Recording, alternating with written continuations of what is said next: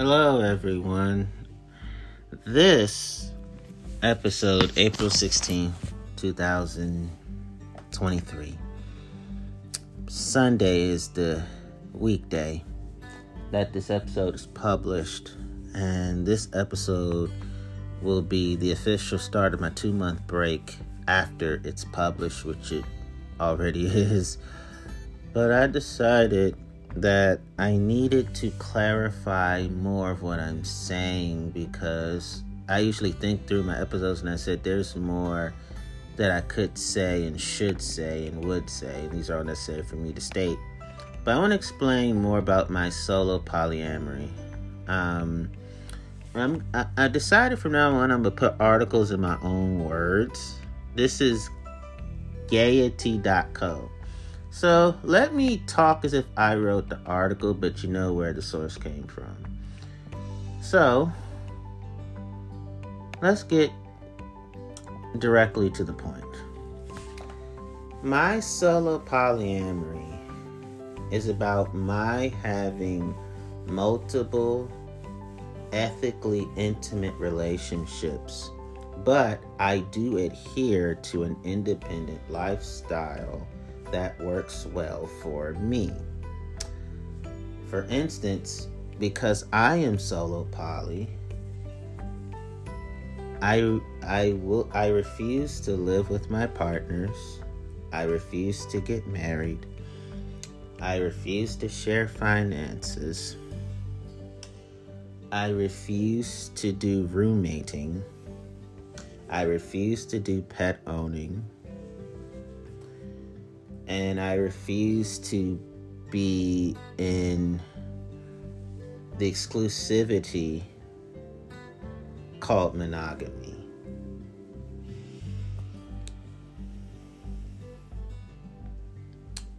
Sometimes my solo poly is referred to as single ish, which I am. My solo poly is also my single poly. That means that I am alone physically in terms of how I live my life. Um, and at the same time, I'm single, meaning I'm by myself without anyone else to be committed to. Even though I have, again, intimate relationships, I have true friends, I have a chosen family. So I'm not exactly a loner. Um, I refuse to quote unquote rank my partners according to importance. And I'm not I'm not strongly invested in relationship anarchy. So, as a solo polyamorous person, I do experience sexual attraction. Um, because non sexual intimate relationships do not work out well for me. But I respect the fact that non sexual relationships work out well for those that it works out well for. Um, I'm proud of the fact that I get to be represented in a flag. So the solo polyamory flag um, that I learned about just now, um, it does have a circle with three stripes, and the colors are blue, red, and black. So that's what's featured in the circle. It's a fan made flag, and the symbolism is not specified, which I think is awesome.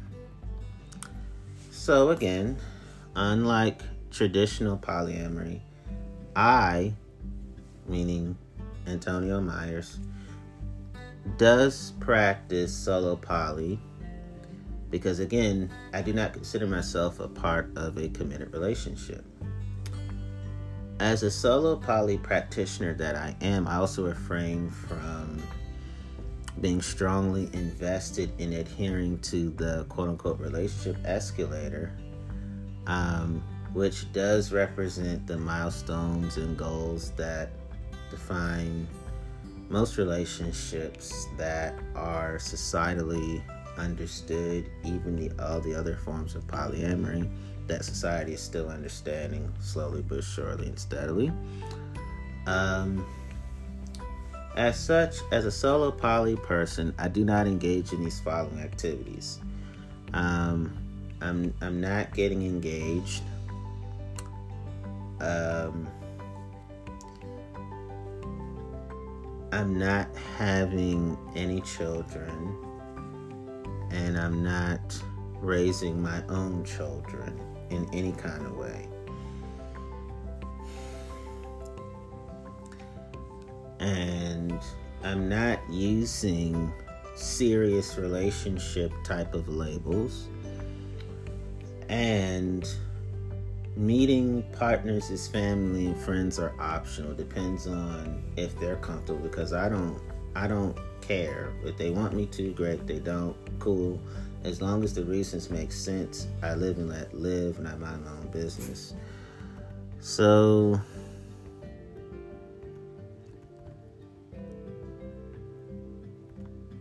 i am not a commitment phobe um even though I do tend to avoid the markers of fully committed relationship, it does not mean that I am incapable of actually committing to one because I am. Like I said, I I have a husbandry way about myself and I have a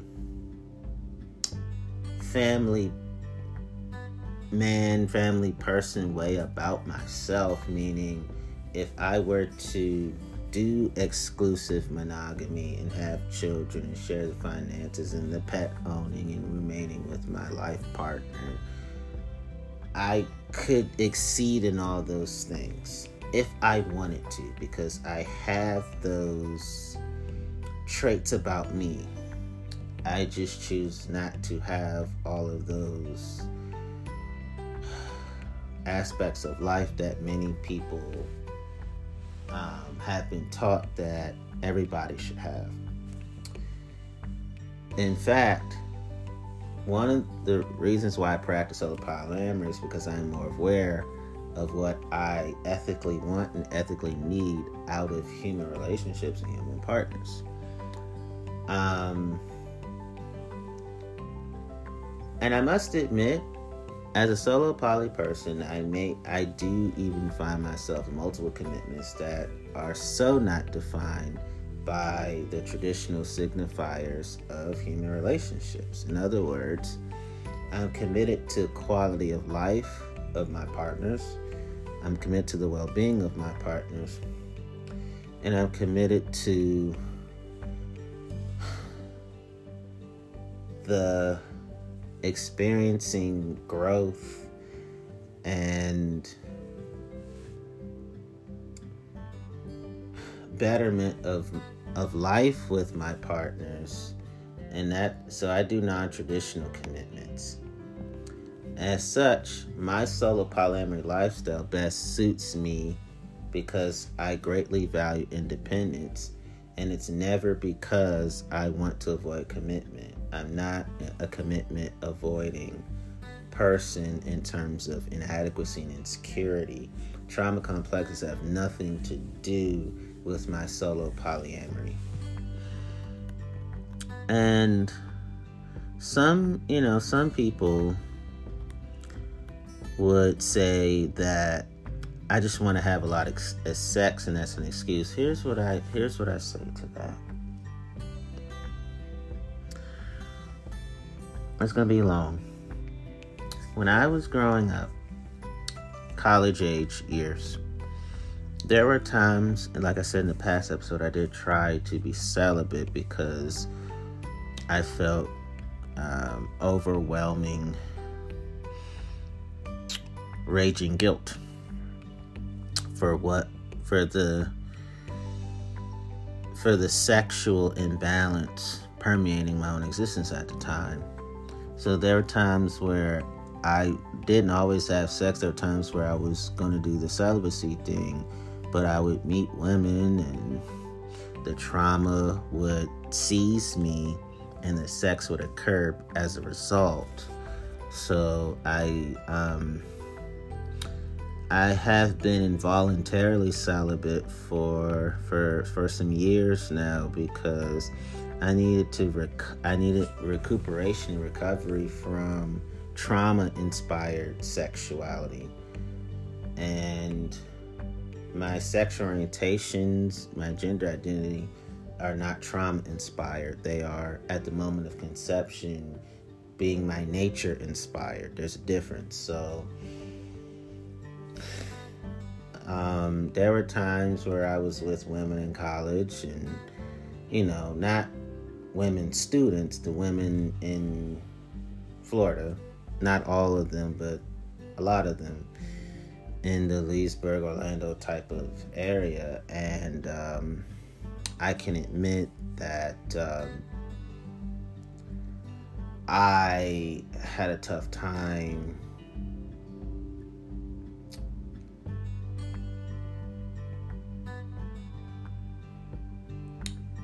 with not adhering to sexual wellness, and I didn't mean for that to happen. Trauma is such a monster. So, I had to learn how to space it out sexually. Like having a lot of sex does not automatically mean that everybody who does that is sexually reckless. Like, as long as you space it out, give your body uh, plenty of time to recover and recuperate because sex is such an all around workout. It, it's its own gym. And after any type of physical um, motions and external activity, you need to rest thyself. And sex, trying to have a sex life after trauma, most survivors struggle with that. I haven't met a survivor who didn't. Um, I'm talking about sexual trauma survivors. So, what I've done now is I've rebuilt my relationship with sex. I decided to maintain a relationship with sex, but I decided to build it back better from s- scratch. So I'm building myself back better sexually. I'm dismantling the sexual lies and I'm reforming sexual truths that do not scar me, who I'm with, and everybody else. So I'm, I'm doing a lot of sexual reformation and sexual dismantling, meaning I'm removing the lies, I'm inserting the truths, and I'm holding on to the truths and keeping the lies out.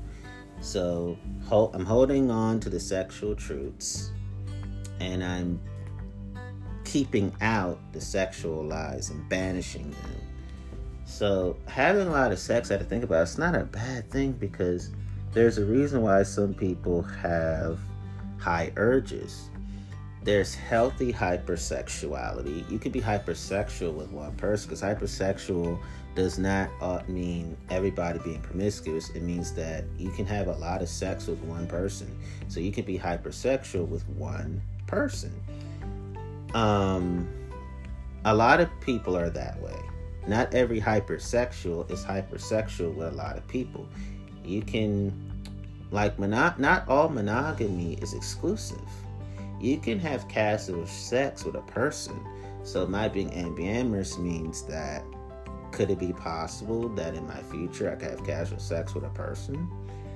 Perhaps. And I decided I did not want my life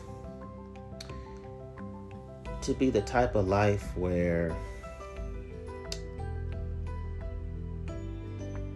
that I allow sexual brokenness to hijack me. I have fixed myself sexually, but I didn't start the sexual brokenness. The traumatizers did. I'm just sexually repairing myself. Um, I sexually um, am molding myself better, getting out of the sexual mold and sexual fold of the trauma. And I'm, sex- I'm getting into healthy sexual fold, sexual mode that's good for the better. So I've learned to space it out like weeks at a time, at least a week or two. And then you can have sex a week or two, recover, then have sex again.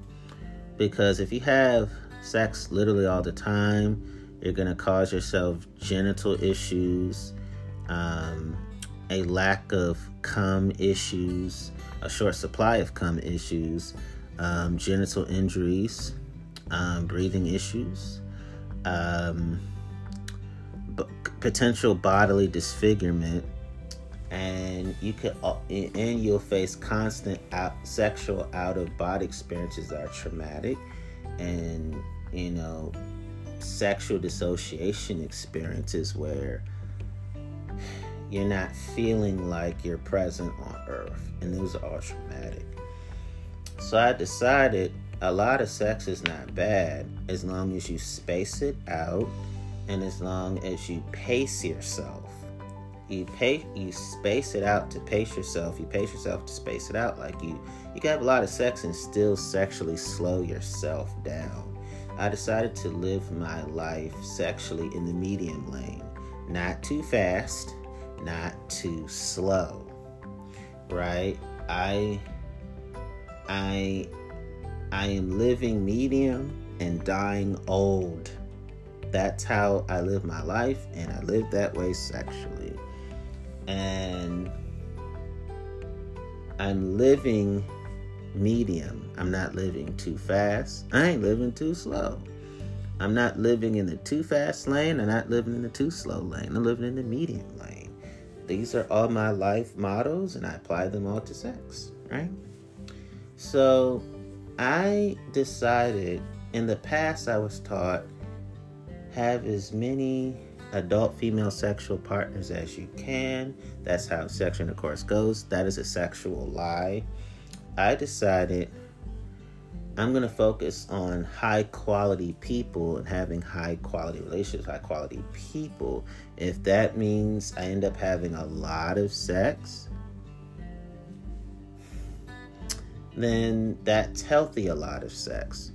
Now, if I meet a small amount of high quality people and I have sex with them, it may not be a lot.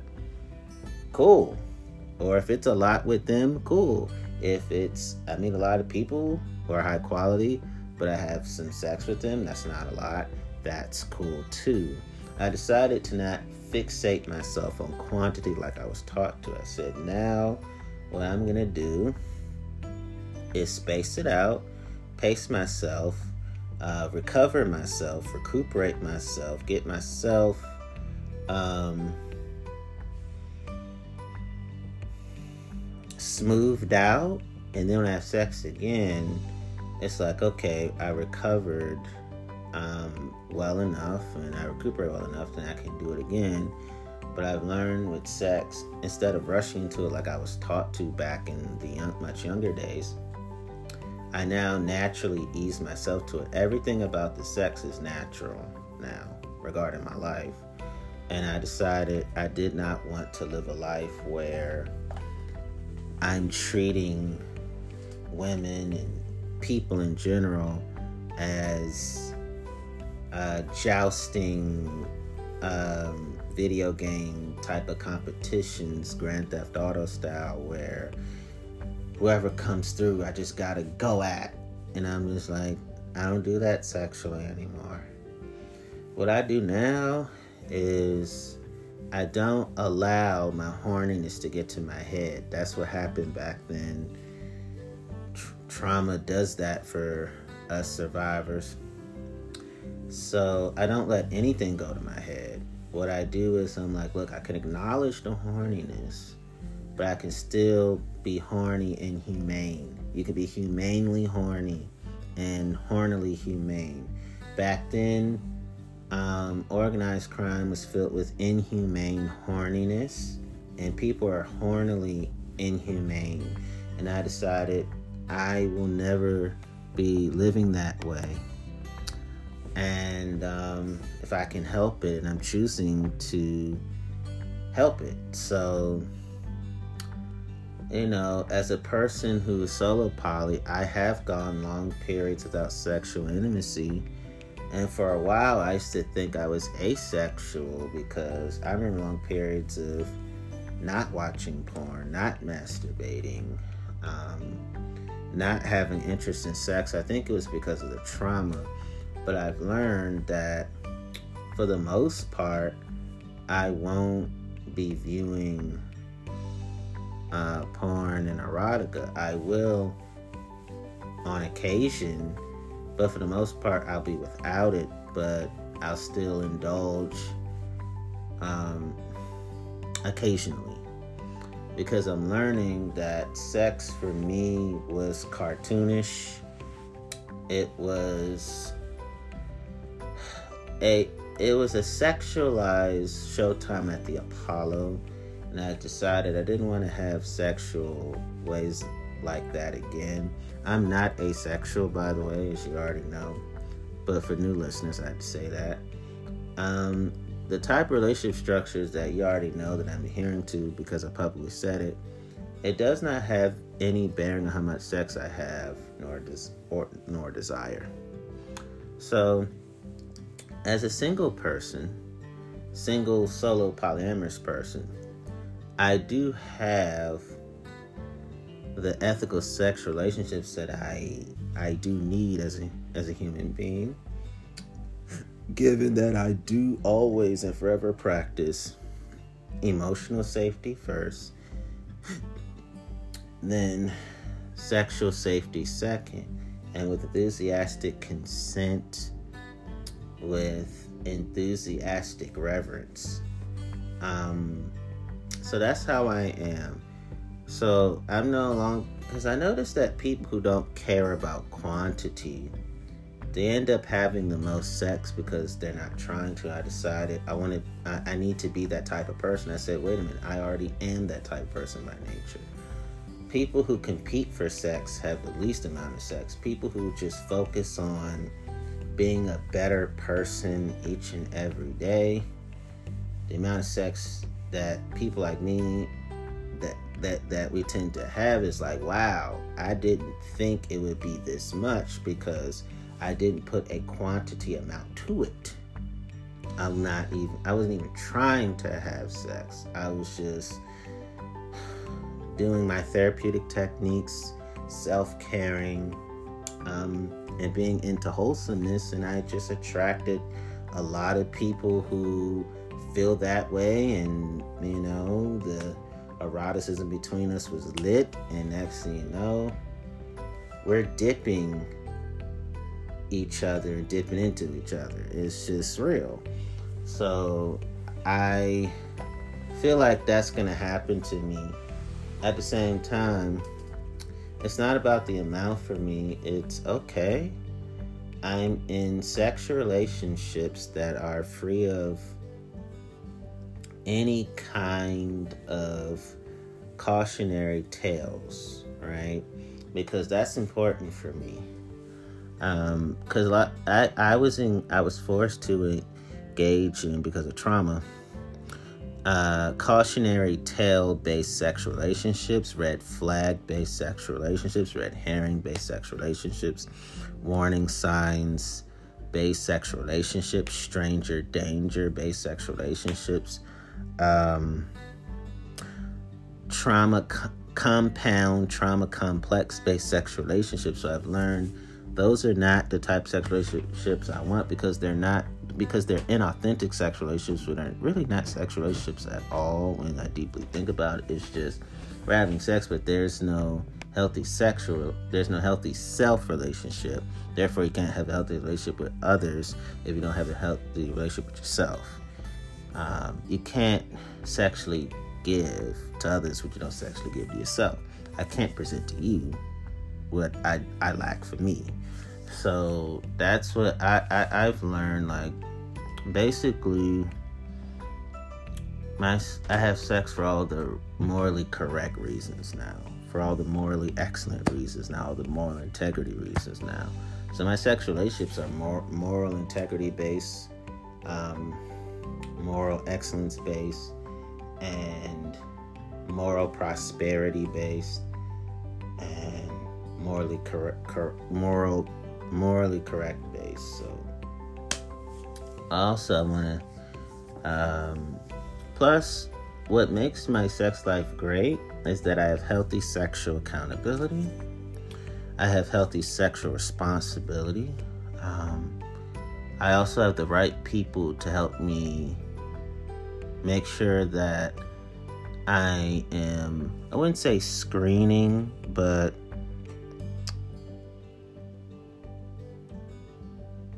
I am engaging in healthy dialogues before I have sex. You know, I have people to help me to I have the right people now to help me to make sure that before I do sexually anything with a person that I need to not overlook anything that could be hazardous about them. Like a healthy interview, healthy screening if you want to call it that. Like uh, basically wholesome inspector gadget behavior that's not creepy, not illegal, not immoral. But when it comes to sex, you have to, um, no, you have to make sure that the knowledge is suitable for your decision on what you do based on the knowledge you receive. So if I understand that, okay, I'm talking to this person, and it's obvious they're feeling hot and horny, and I'm feeling it too I need to make sure they're hot and horny makes sense. I need to make sure they're hot and horny, and my hot and horny makes sense. And I need to make sure our being hot and horny has nothing to do with running from problems, running from issues, running from conflicts, running, running from traumas, running from difficulties and imposter syndrome and impersonating and doing impressions you know, being somebody, being somebody that you're not has nothing to do with betrayal, trauma, and has nothing to do with I'm using you to go about healing myself incorrectly, which means you don't heal at all. So I have those type of people now that can that are helping me to learn because I'm doing the work, they're doing the work, and we're both talking. It's like, hey, you know, this is what you need to watch out for. This is what you need to look out for. And then some people would say that my solo polyamory isn't a legitimate relationship structure, which is a falsehood. Um, I am performing polyamory correctly. My solo polyamory is one of my valid lifestyles and one of my valid love styles, given that I do have clear relationship agreements. I do show the utmost respect from my partners because I show the utmost respect for myself first, and I am appropriately transparent about any logical changes and appropriate boundaries that I want to make because I need to make them. And my solo polyamory will last forever. But I want to make this clear like any relationship structure, gender identity, or sexual orientation, solo polyamory is not fixed. For some people, you know, some people don't understand that, but it's the truth. Um, my solo polyamory, speaking for myself, does last forever. And yes, my gender identity and my sexual orientation are all natural. Um, they'll always be with me. And then it says, it there were lifestyles that no that I stopped living because I recognized it didn't suit me. Which means I utilize my agency to change it. So if it says it says if you eventually find that the lifestyle or lifestyle no longer suits your needs and wants, you have the agency to change it. And remember, like any relationship structure, gender identity, sexual orientation, solo polyamory is not fixed. So some solo polyamorous people do eventually decide that they're more interested in traditional relationship structures, while some so other solo polyamorous people like me have decided that traditional relationship structures don't fit me because I am non traditional, unconventional by nature. So I don't do conventional relationship structures. That being said, I am perfectly happy practicing my solo polyamory, solo polyamory for the rest of my life. And yes, solo polyamory is for me. I do greatly value my independence and my freedom but I do want to share my experiences with more than one partner. And I have already considered solo polyamory. For example, dyadic relationships does make me feel suffocated. My committing to someone, just one person, involves a lot of laborious hard work and the bombarding of repetitive compromise. So, partnered, you know, committed partnerships, you know, committed relationships tend to rob me of my independence. Therefore, my practicing my solo polyamory does grant me more freedom to put my sensible desires first and my reasonable needs first because I've already established the clear boundaries effectively, therefore, I have effective boundaries that are clear. So that's what I am committed to. I do know exactly what I want and I need. Typical relationship expectations don't meet my needs nor my wants, so I do not adhere to them. Solo poly practitioners like myself, we know what we want. Therefore, I do easily, but more importantly, effectively communicate my needs and my wants to potential partners. And um, I do communicate well, as you already know. And it says all relationships require clear communication, including friendships, and I'm good at that. When practicing my solo polyamory, however, it can sometimes, but not all the time, be especially challenging for partners feel like, you know, their needs and their wants are being met. That's why consistent interaction is vital to healthiness for all parties involved, right? Knowing what I want and knowing what I need never means that I disregard how my potential partners feel and what they think. That's just out of the question there's no disregarding at all. Um, establishing my healthy boundaries and my communicating effectively is how I can prevent unnecessary conflict between myself and my partners. So, there is no drama whatsoever. And I am happier when I'm alone. While solo while some solo polyamory practitioners can derive a lot of joy from being with a partner, and that includes me as a solo polyamory practitioner, I can derive a lot of joy from being with a partner. I do know that I am happiest when I'm alone. Um, that relationship structure does benefit me because I value alone time and independence above everything else. So, final thoughts. While solo polyamory isn't for everyone, and that's okay because a solo polyamory people are not trying to dictate because we don't dictate at all. We're not dictators. It can be an enriching experience for a lot of people like myself who love to spend time by themselves. I do love to spend time by myself. I love being around people, but I disagree with heteronormative cis heterosexism relationship standards. Solo poly for me is my is one of my ethical ways of developing relationships without traditional expectations.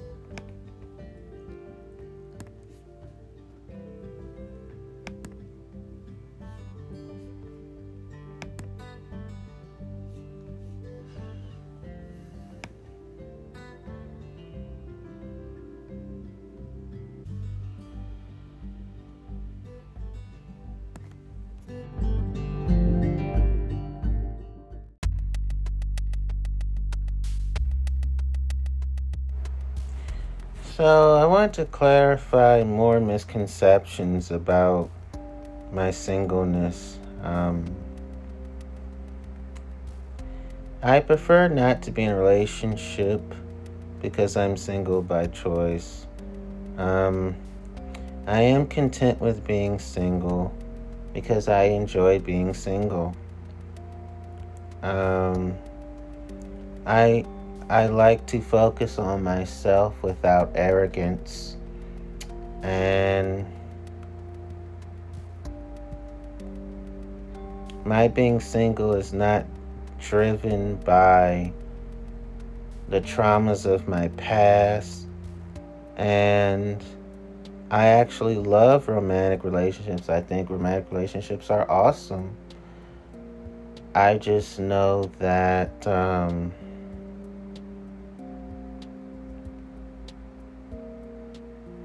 I'm not on the lookout for an exclusive partnership of the traditional kind. And you can have non traditional uh, monogamy, you know, where y'all design the life partnership that's not in accordance with how society says you should do it that happens too. What I'm saying is, I'm not on the lookout for a committed bond, so to speak. Um,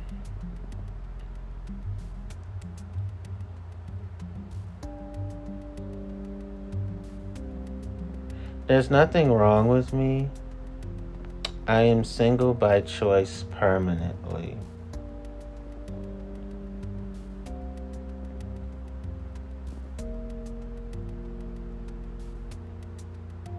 I think love is real. I know love is real. I know healthy romantic relationships are real. At the same time, I am utterly content with my being single. I have healthy perceptions of love. I don't have any erroneous perceptions of love. I don't have any misperceptions of love. And I'd rather commit to my humanitarianism first. Um, I don't want to try to juggle my career and my relationship. Um, some people say you got to try hard enough to do both. I don't want to. Some people say you have a warped perception of love. I don't and I allow people to misunderstand that I'm utterly content with my being single. And I don't need to be blissfully in love to meet my needs as a human being. Um, I am happy with my being permanently single by my choice. Um, I'm better I'm best and better at being ambitious about my life's callings and I am unable to manage to divide my extraordinary energy by being loyal to a serious relationship that I'm not yearning for to begin with. Um, I, I, I, I no longer think that I'm missing out on something. And I choose not to buy into the notion that I'm in need of a partner in terms of what fits in my life right now. I don't even imagine where a partner would fit in my life right now. Um, I I am complimented for being single for people for by people that understand me and which don't compliment me for. I just let them misunderstand me. I am a I am a permanent confirmed bachelor. Um, my singleness is not caused by me being unwanted. I'm I resist the pressures to partner up because society says there's a timeline to be in a relationship. You uh, know, I casually date. I'm in the right mindset to do casual dating, casual relationships permanently. I love my independence that much now and forevermore. I'm not settling for anything less. I'm not settling for toxicity either. Um, I am more than capable enough to do things on my own. I no longer second guess my decisions. I'm happily single. I'm not unlucky in love, and I'm not lonely, I'm not unhappy. I focus on my healing instead, and nothing that I've went through in terms of trauma is my fault. For me, living without a partner has given me several benefits, such as freedom, independence, and strong relationships with myself and other people. I too have developed to be a more independent, more self sufficient person, self sufficient person, and that's humongously empowering for me. Now that I'm living life on all of my own terms, I do not let anyone or anything take away from me. Um, I'm not always on the lookout for a possible partner. I'm disinterested. I'm I, am i am uninterested. I don't need any help in terms of setting me up on dates.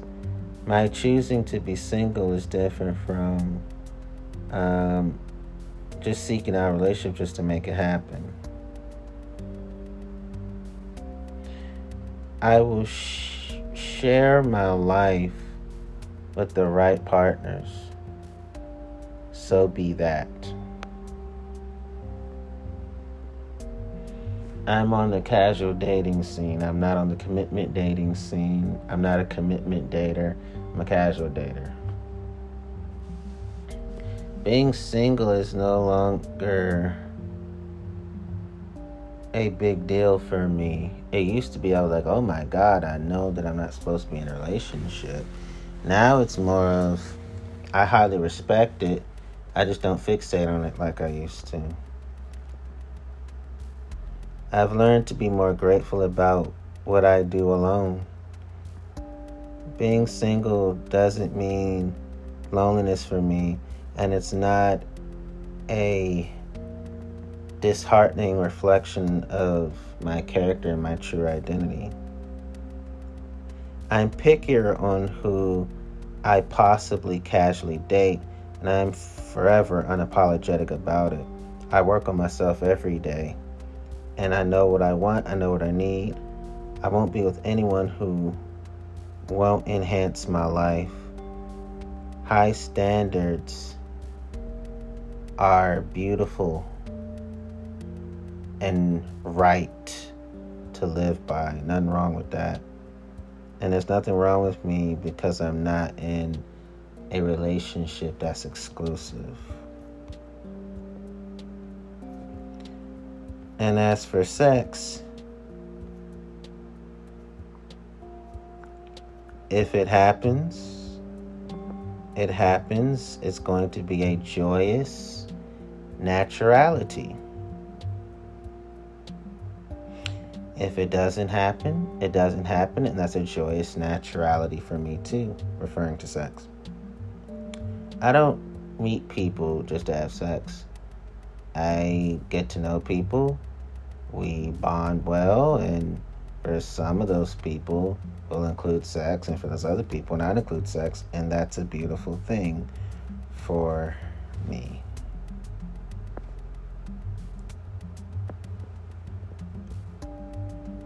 My partners and I will not be toxic toward each other. The misunderstandings will be easily corrected. we won't have piling up fights and we won't have unha- unhappy relationships.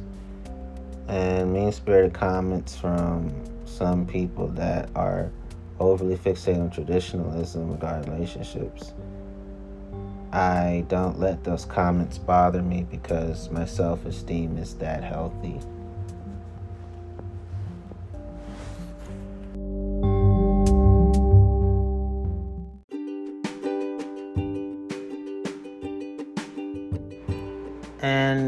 I must say this that I just learned something new about myself. Sometimes I'm a re- reciprosexual. It means that some, there are times, occasionally, that I do experience sexual attraction when I know that the other people are sexually attracted to me. This is, um, as it's written, the term is rooted in the word reciprocate, which means to give and take mutually and share the same feelings with someone, which is how I operate innately. Reciprosexual people can be of any gender identity, any sexual orientation, and sex characteristic. Um, it can be a standalone sexual orientation as it's written, or it can be combined with other orientations as that's written too. That's at um, recipro- reciprosexual is a micro label that falls in a wide asexual spectrum, even though, again, I'm not asexual. But I do experience that sometimes. Um, and I love the fact that I found language that communicates my boundaries well, that communicates my needs well, that communicates my desires well, that communicates my capa- my capabilities and abilities, all in sex and outside of sex. And these labels help me to understand what I'm willing to give and take in my relationships and helps me navigate my place within these communities.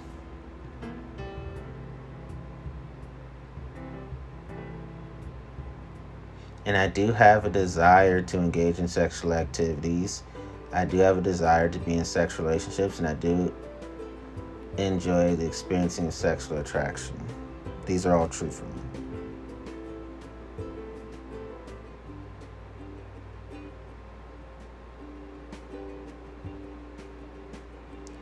I do enjoy giving sexual stimulation. I do enjoy receiving sexual stimulation.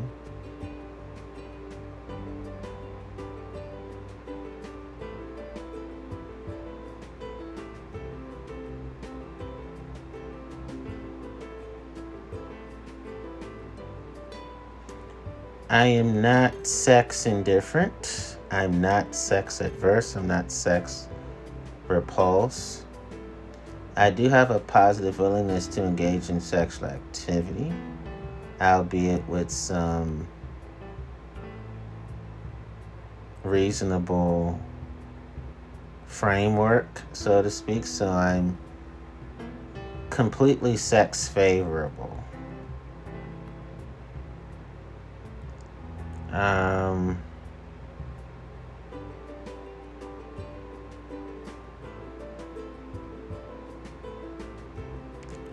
and I must admit, I always feel sexually attracted to others.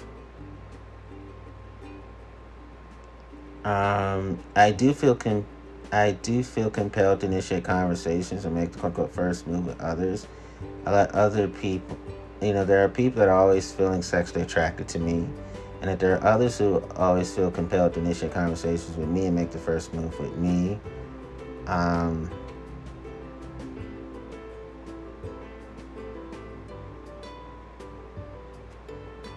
and the term reciprosexual just feels like a good fit sometimes. Occasionally, that's me. Mm, love learning new things about myself. Um, Okay. So this is what I want and need to say about myself.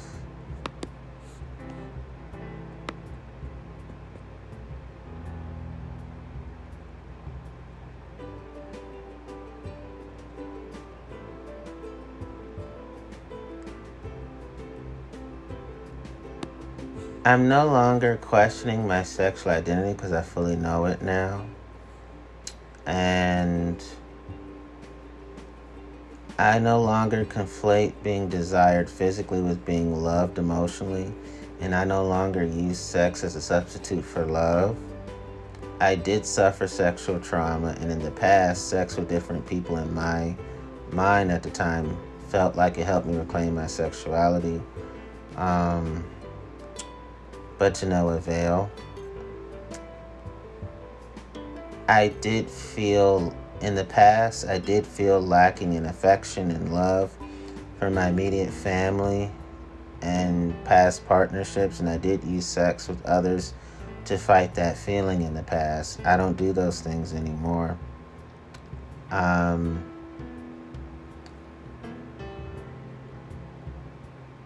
I I don't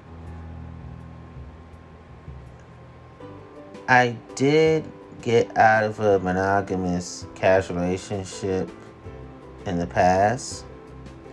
And I used to want to capitalize on that period of being single at the time, but I don't do that anymore either. Um,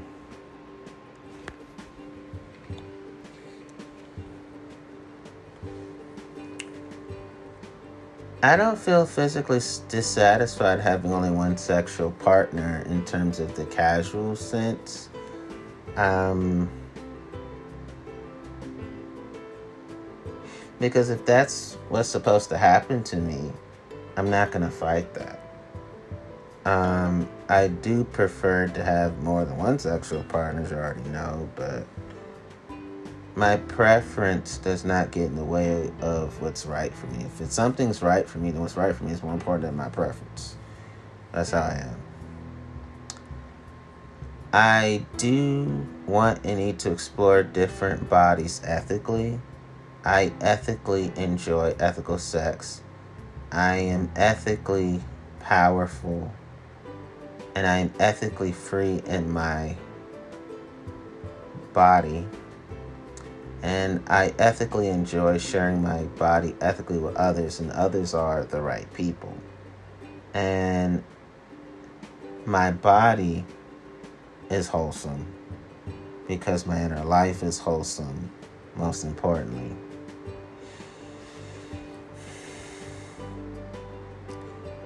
I ha- I used to have emotionally unhealthy reasons for my promiscuity in the past.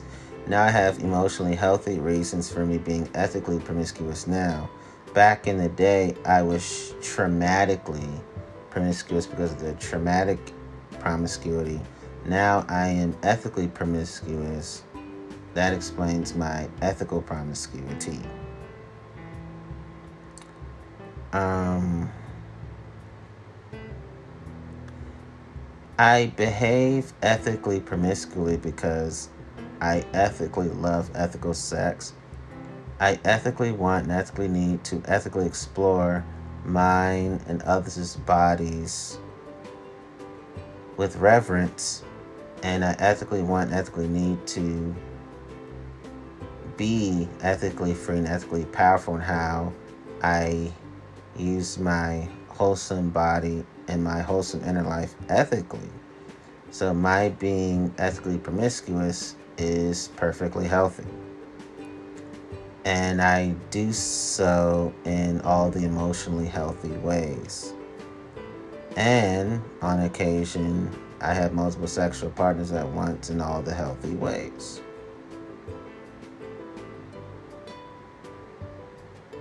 So my casual sex is high brain powered,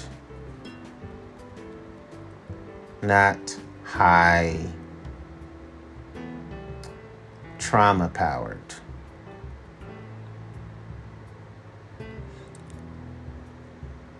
When I was younger, because of the traumatic type of promiscuity that I was engaging in, I did feel like I was experiencing sexual addiction.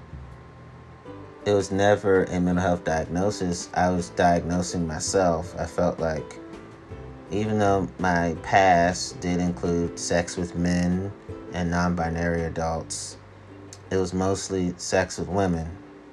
um, because of the heteronormative trauma. Um, I felt like, am I sexually addicted to women the most? Am I sexually addicted to men? Am I sexually addicted to non binary people? And I'm like, no, I have no sexual addiction. In fact, um, sexual addiction has not been fully established by the science world. Um, porn addiction has not been established by the science world. Masturbation addiction has not been established by the science world. Erotic addiction is not established by the science world. I used to think I have all these addictions, but it turns out I don't have an addictive personality, so I didn't have those issues. Um, because there were times where I rebelled against how I was raised and I didn't have any uh, sexual way of being. I tried to make myself sex indifferent, sex repulsed, and sex adverse. So clearly, I didn't have an addiction. I used to feel like, do I have sexual compulsive behaviors? Like, well, I was able to graduate school and do well in college, so I, am not sure if calling it compulsive behavior would be kind hearted to my traumatic experience. It would just be, you know, where I had uh, a sense of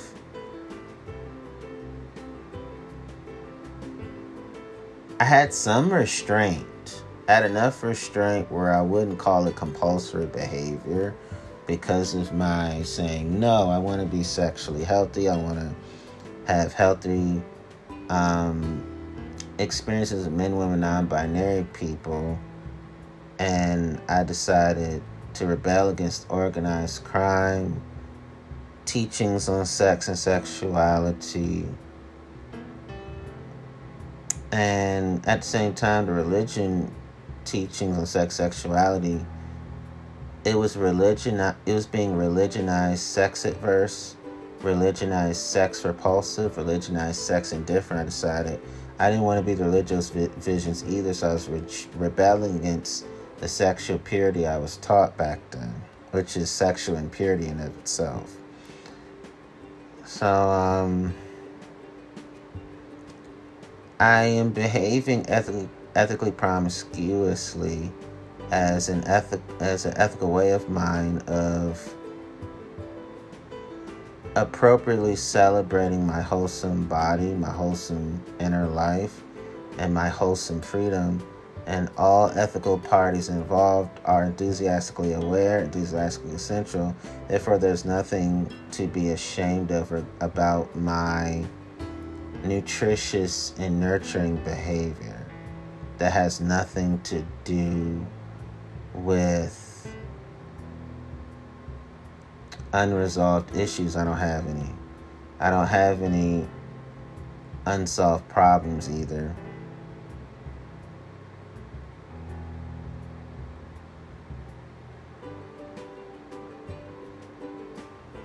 Sad to say, when I was younger, the promiscuity was making me feel worse. I was experiencing shame about my actions. I did feel a mixture of very high, very low, after mostly low. And it did feel like the situation felt out of control to me sometimes. And I did felt stuck and I was in need of help. But those problems no longer plague me because I've gotten all the help I needed. Um,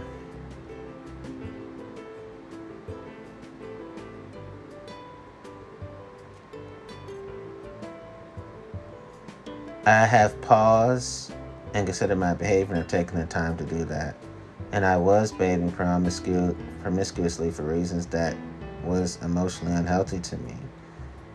And I did experience high rates of sexual promiscuity because sexual assault, but my ethical promiscuity has nothing to do with any trauma, not even the assaults of the past. And when I was younger, I was using sex people to feel love um, and I was in harm's way as a result. It wasn't to get back at a partner. Um, it wasn't even to get at a loved one, you know.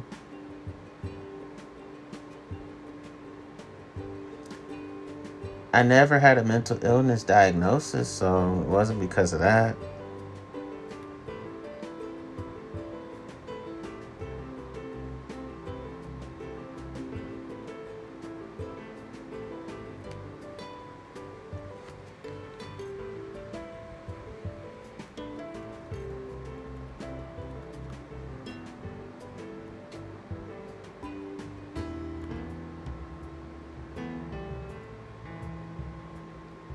So I have the healthy empowerment of promiscuity.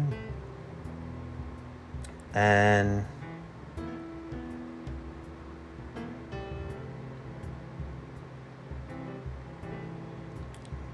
it was warped sexual healing of my past, now experiencing healthy sexual healing of my present, and it will be so in the future. Um, it had nothing to do with recovering from chronic illness, had nothing to do with um,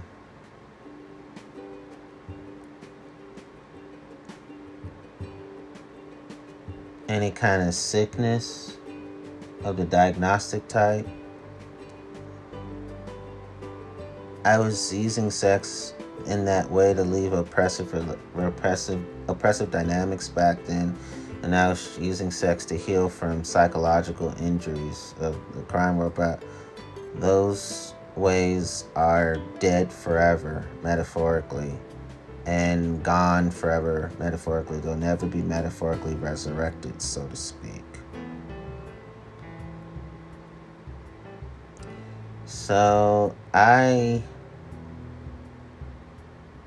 I do rotate through numerous sexual partners in an ethical way. And I do sleep with adults of various gender and sexual diversity and the entire human diversity of adults. And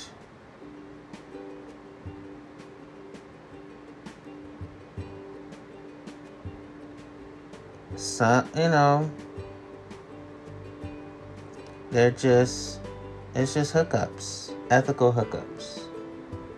Ethical casual sex, ethical casual sex, ethical casual relationships, ethical, ethical booty calls. It's not mean spirited or evil spirited or toxic spirited. Ethical social sex, ethical friends with benefits. That's what I call it ethical hookup culture for me. And some are ethical one night stands, you know. So my ethical promiscuity is my act of engaging in ethical relation, ethical sexual relationships with numerous people, but I am discerning, healthily discerning about who I'm having ethical sexual relationships with. A person like myself who participates ethically, ethical promiscuity is known as being ethically promiscuous or behaving ethically promiscuously. that's who and what I am. And of course, let's get involved with this. I do have the magnificent importance of exercising beautiful caution with partners of my life. I choose to act ethically promiscuously and I'm fully comfortable and glad about my motives. There's no logical reason for me to stop. That said, I understand, you know, I do engage in safer sex. Um, and all the risk makes sense. And that's how we keep each other safe. And the emotional safety is there. And at the same time, because I space it out and pace myself, I'm not always having sex all the time. Most of my relationships and most of my intimacies are not physical nor sexual. So I don't have a massive chance of contracting sexually transmitted infections and sexually transmitted diseases because Ethical promiscuity means high quality hearted people who just happen to look good. Therefore, quality people don't come around every day So that's why my chances aren't super high.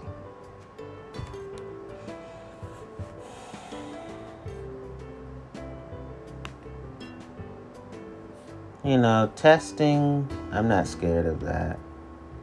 Um, being forthright with my partners, my other partners when need be, request the same of them. We do that.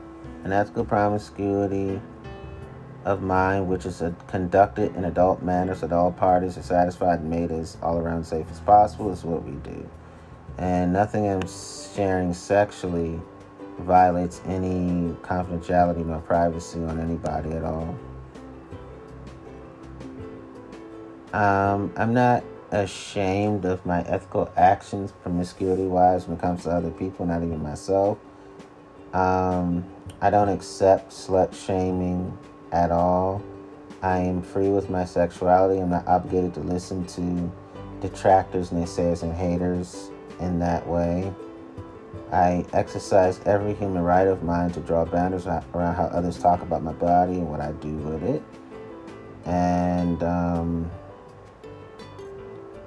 I'm not made to feel ashamed of my actions by others because I am comfortable with my ethical promiscuity. I know what choices are best for me and my body. Um, if I have a lot of partners, it's spaced out and I pace myself. So I'm having a lot of partners in that way is a good thing. It's not something I'm aiming for, but because I enjoy quality people, more than likely I'm going to have a lot of quality relations.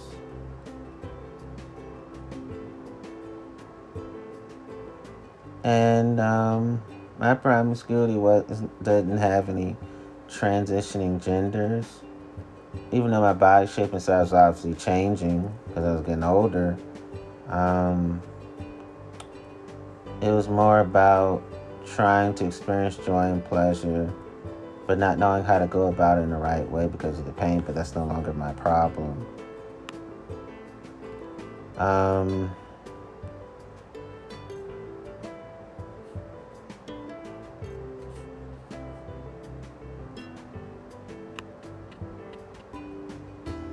You know what? I'll just do one more episode for Monday.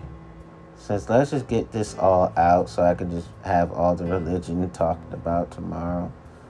Um, it's just that I'm like, I don't want episodes to be too long. Because that's not good when something is too long. Um, I, I may repeat myself slightly, but this is what I'll say. Um, I'm sensitive to sexual anger. I'm sensitive to sexual annoyance. I'm sensitive to sexual contempt. I'm sensitive to sexual disgust. I'm sensitive to sexual irritation. I'm sensitive to sexual anxiety. I'm sensitive to sexual embarrassment. I'm sensitive to sexual fear. I'm sensitive to sexual helplessness. I'm sensitive to sexual hopelessness. I'm sensitive to sexual powerlessness. I'm sensitive to sexual worry. I'm sensitive to sexual pride. I'm sensitive to sexual doubt. I'm sensitive to sexual envy. I'm sensitive to sexual frustration. I'm sensitive to sexual guilt. I'm sensitive to sexual shame. I'm sensitive to sexual boredom. I'm sensitive to sexual despair. I'm sensitive to sexual disappointment. I'm sensitive to sexual hurt. I'm sensitive to sexual sadness. I'm sensitive to sexual stress. I'm sensitive to sexual shock. I'm sensitive to sexual tension. I'm sensitive to sexual amusement. I'm sensitive to sexual delight. I'm sensitive to sexual elation. I'm sensitive to sexual excitement. I'm sensitive to sexual happiness. I'm sensitive to sexual joy. I'm sensitive to sexual pleasure. I'm sensitive to sexual affection. I'm sensitive to sexual empathy. I'm sensitive to sexual friendliness. I'm sensitive to sexual love. I'm sensitive to sexual negative and forceful thoughts. I'm sensitive to sexual negative and not in control thoughts. I'm sensitive sex. I'm sensitive sexual negative and passive thoughts. I'm sensitive sexual agitation. I'm sensitive sexual positive and lively thoughts. I'm sensitive sexual caring thoughts. I'm sensitive sexual positive thoughts. I'm sensitive sexual quiet positive thoughts. I'm sensitive sexual reactive thoughts. I'm sensitive sexual courage. I'm sensitive sexual hope. I'm sensitive sexual humility. I'm sensitive sexual satisfaction. I'm sensitive sexual trust. I'm sensitive sexual calmness. I'm sensitive sexual contentment. I'm sensitive to sexual relaxation. I'm sensitive to sexual relief. I'm sensitive to sexual serenity. I'm sensitive to sexual interest. I'm sensitive to sexual politeness. I'm sensitive to sexual surprise. Um,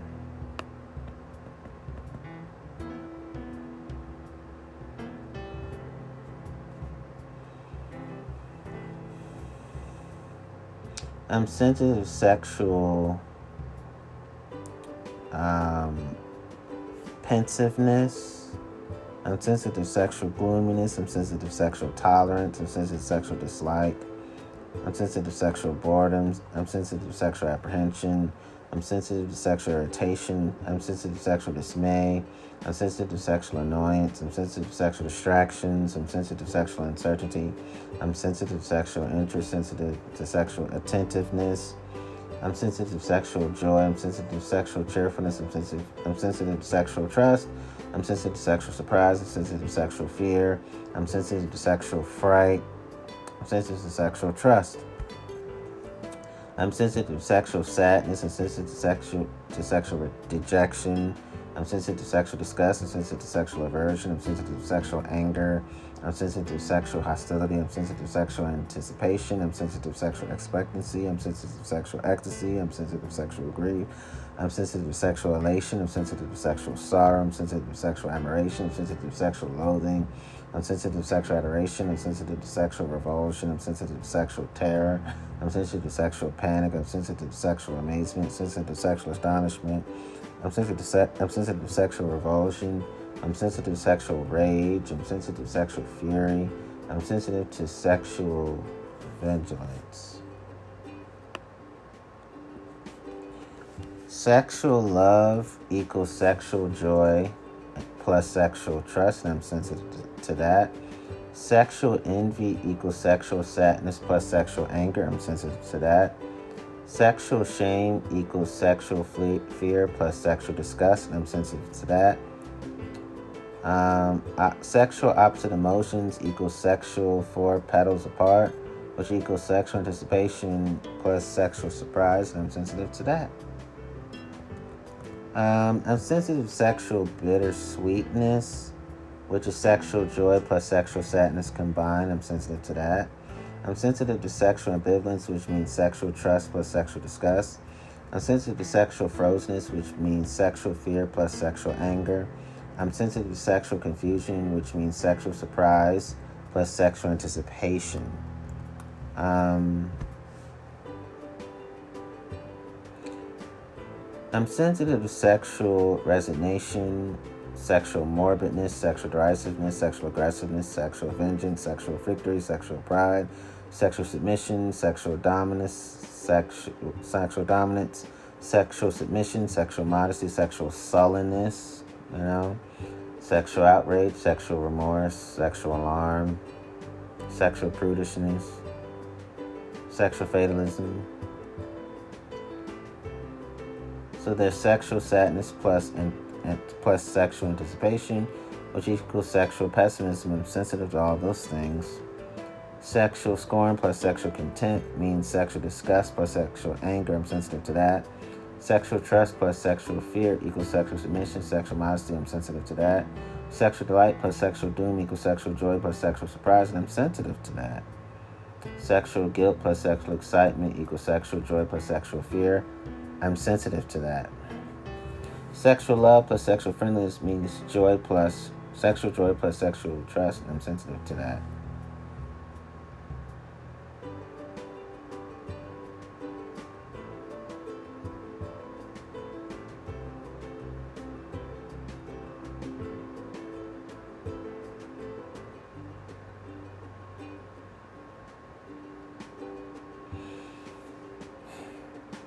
So there's sexual anticipation plus sexual fear equals sexual anxiety plus sexual dread. I'm sensitive to that. Sexual anticipation plus sexual trust means sexual hope and sexual fatalism combined. I'm sensitive to that. Sexual optimism plus sexual courage means sexual anticipation plus sexual joy. I'm sensitive to that.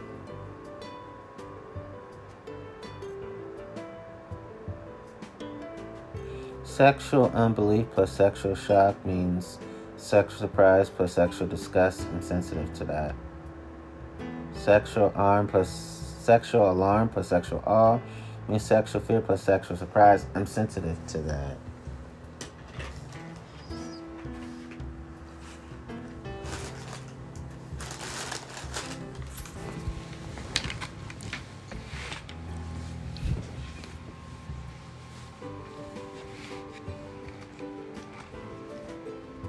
Sexual surprise plus sexual sadness equals sexual disapproval plus sexual disappointment. I'm sensitive to that. Sexual pride and sexual victory means sexual anger plus sexual joy, and I'm sensitive to that. Sexual anger plus sexual anticipation means sexual aggressiveness and sexual vengeance, and I'm sensitive to that. So, sexual trust plus sexual sadness, sexual trust plus sexual surprise. That's how you get sexual sentimentality, sexual resignation, sexual curiosity. Sexual sadness plus sexual disgust means how you get sexual remorse and sexual misery. That makes sense. Makes sense. Sexual despair means sexual fear plus sexual sadness. Sexual fear plus sexual disgust is how you get sexual shame and sexual prudishness. Sexual anticipation plus sexual joy means sexual optimism and sexual courage. Wow. Yeah, I pretty much get the point. You know, sexual cynicism means sexual disgust plus sexual anticipation. Sexual disgust plus sexual joy is how you get sexual morbidness, sexual derisiveness. Wow. Sexual surprise plus sexual anger is you get sexual outrage plus sexual hate. Um, sexual guilt put in sexual excitement is a pride product of sexual joy plus sexual fear. Sexual joy plus sexual trust, I get sexual love and sexual friendliness.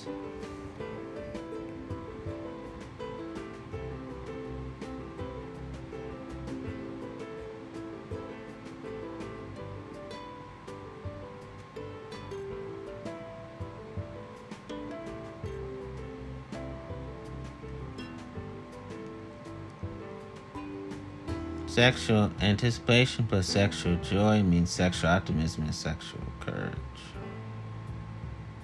Wow. Sexual envy and sexual sullenness is a byproduct of sexual sadness plus sexual anger. Hmm.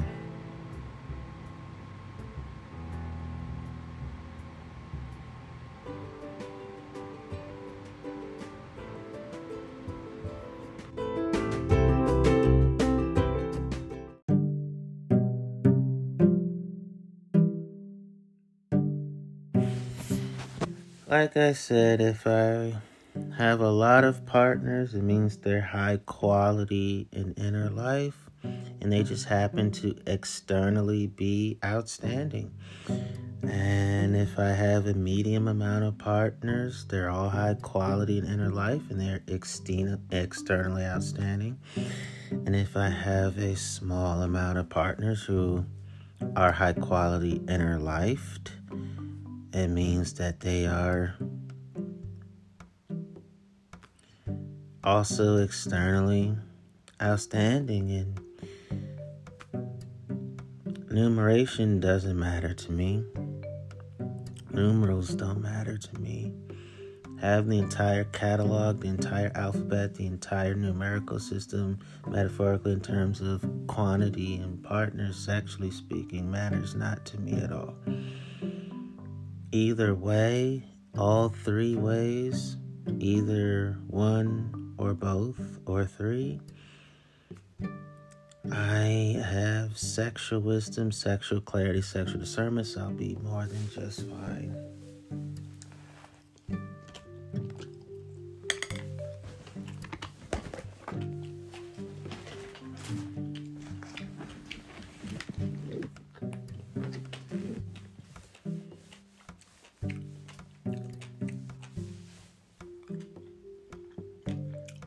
And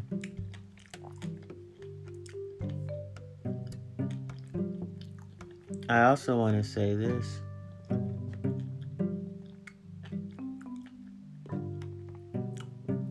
I need a partner who has sexual. I need partners who have sexual social intelligence, sexual social skills, sexual soft skills, sexual study skills, sexual multiple intelligences, healthy sexual personal boundaries, healthy professional sexual boundaries, healthy sexual people skills, sexual moral development, non religiously speaking, sexual life skills based education, sexual kindness, sexual empathy, sexual emotional intelligence, sexual emotional literacy, sexual emotional self regulation, sexual positive attitudes, um, sexual literacy skills, porn literacy skills, erotic literacy skills. Um, sexual interpersonal skills, sexual communication, sexual critical thinking, sexual lateral thinking, sexual creative thinking, sexual sexual decision making, sexual problem solving, sexual assertiveness, sexual self awareness, sexual empathy, sexual equanimity, sexual resilience, sexually coping with sexual emotions and coping with sexual stress, managing sexual emotions, managing sexual stress, sexual numeracy skills, sexual transversal skills, sexual citizenship skills um, and they are they have the five key sexual emotional skills of sexually recognizing, sexually understanding, sexually labeling, sexually expressing, sexually regulating sexual emotions. Um, that's what I need out of my partners. And um,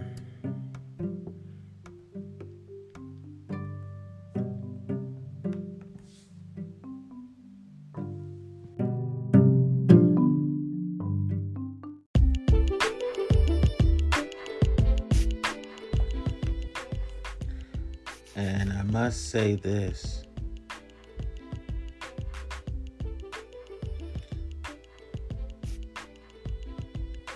I am so thankful that I I get you know my sex partners will consist of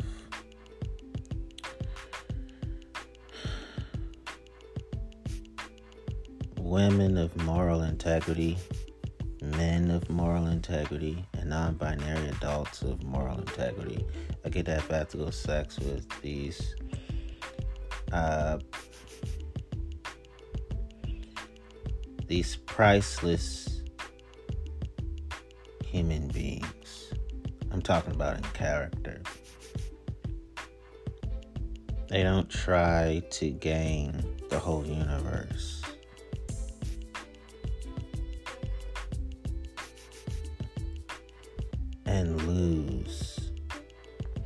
Their essence.